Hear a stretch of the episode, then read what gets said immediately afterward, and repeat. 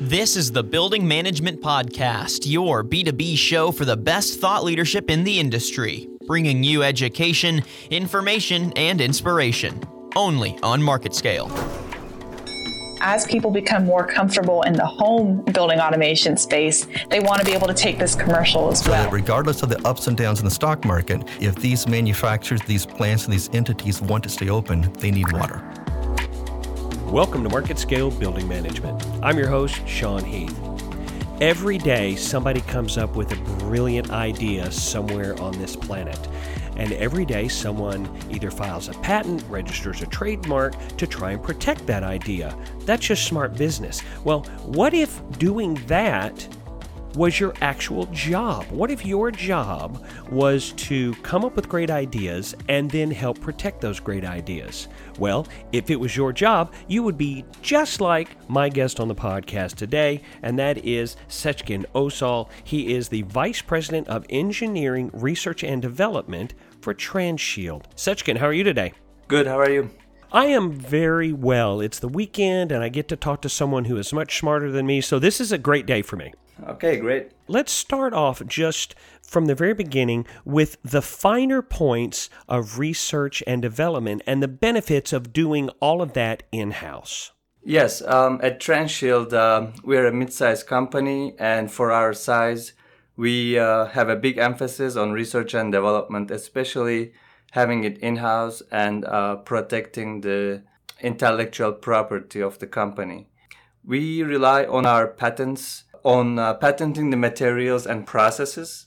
So our goal is to create new fabrics for the packaging industry and some uh, construction applications as well.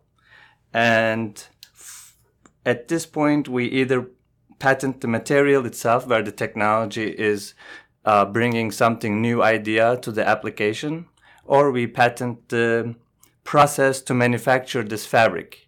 And uh, by protecting this, uh, we are adding value to our company. Patenting a material protects the chemical composition of that material from being copied, which would mean you're the you are the company that has the right to produce that material using that particular formula. But Patenting also protects the process that you go through to manufacture that material. On the other side of the coin, trademarks are for protecting intellectual property. And those are not exactly the same thing, but they do go hand in hand.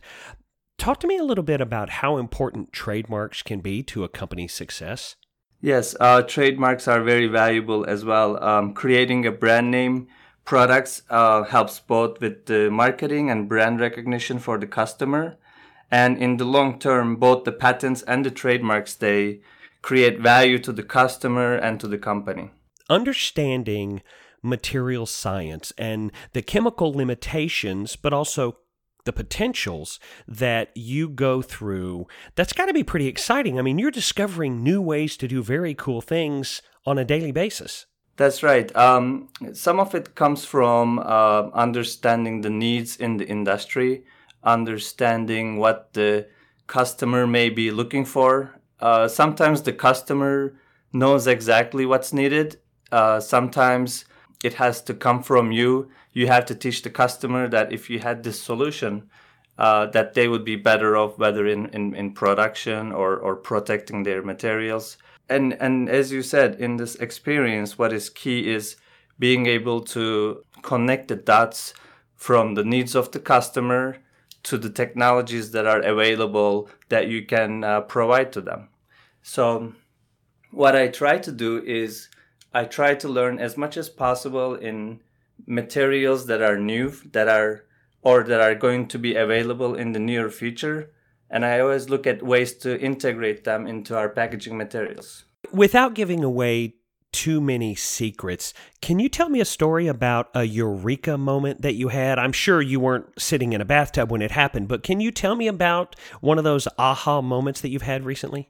Yes, um, this may not be too recent, uh, but one of those moments happened actually when we were trying to find a solution to another issue we had during the production of our materials we were looking to better integrate a paint pigment to our to our uh, covers And as we were in the middle of this R&D process, um, I just happened to handle an additive that we were looking to use with this powder.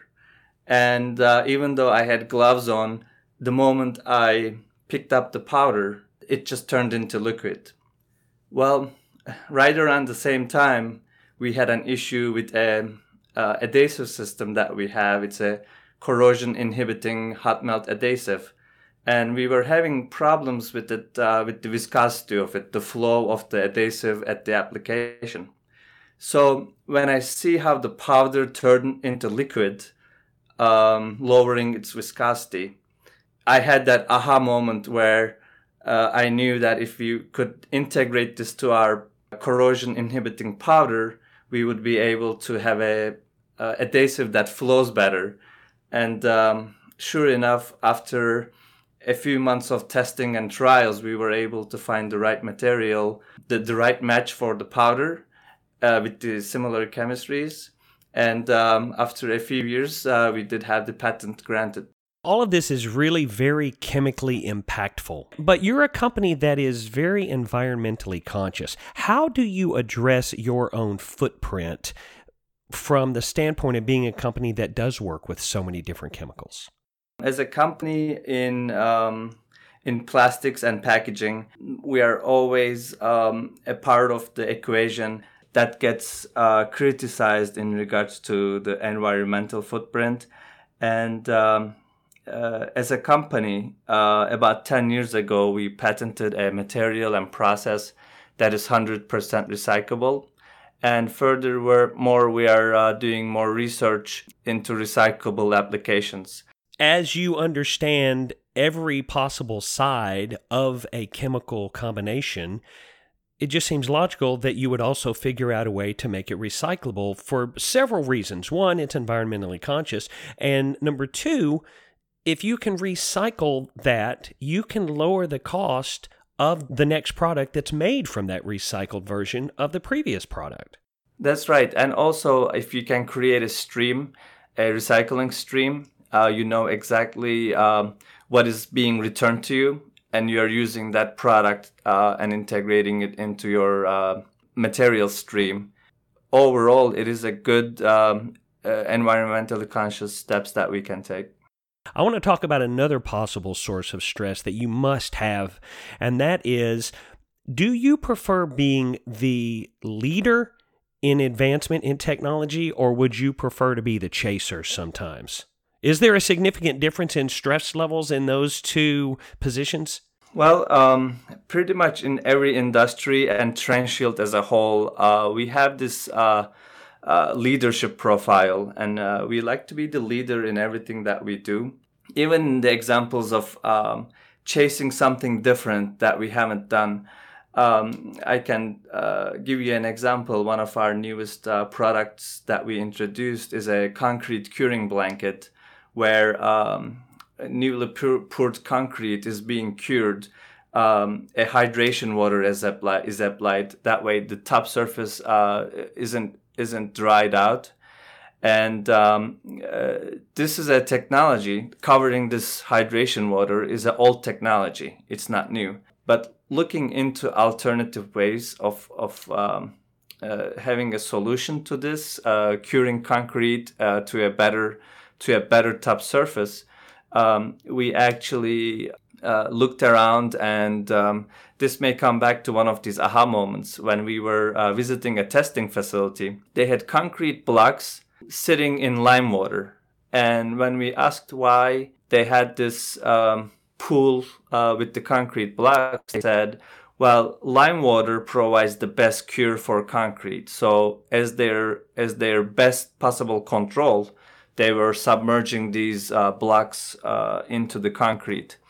And uh, at that moment, uh, that that was another aha aha moment for me, where I said, well, whatever benefits this uh, lime water is providing for the concrete, can't we make that uh, where our concrete blankets provide a lime water environment to the hydration water? So we did a research on this, and um, what we came up with is that if you have a certain chemistry even embedded within the plastics.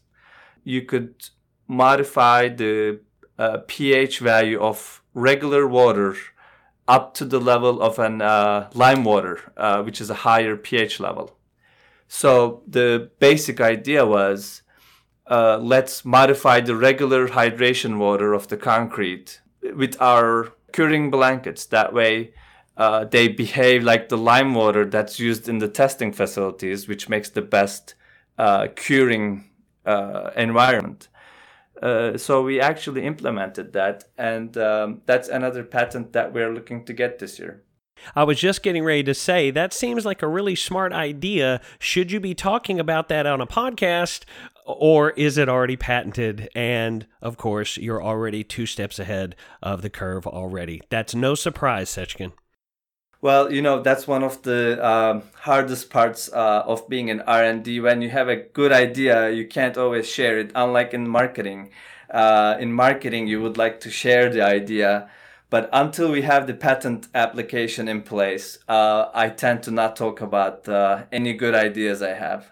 As we're in autumn and moving towards the holidays, I just realized every day for you when you have a great idea must seem like Christmas Eve because you can't open the present until tomorrow. Oh yeah, that's that's a very good uh, comparison. Yes. But the good thing is you already know you've got the present wrapped, and oh man, they're not going to believe it when they see it in the morning. that is true, and um, it, it's exciting when I can actually share it.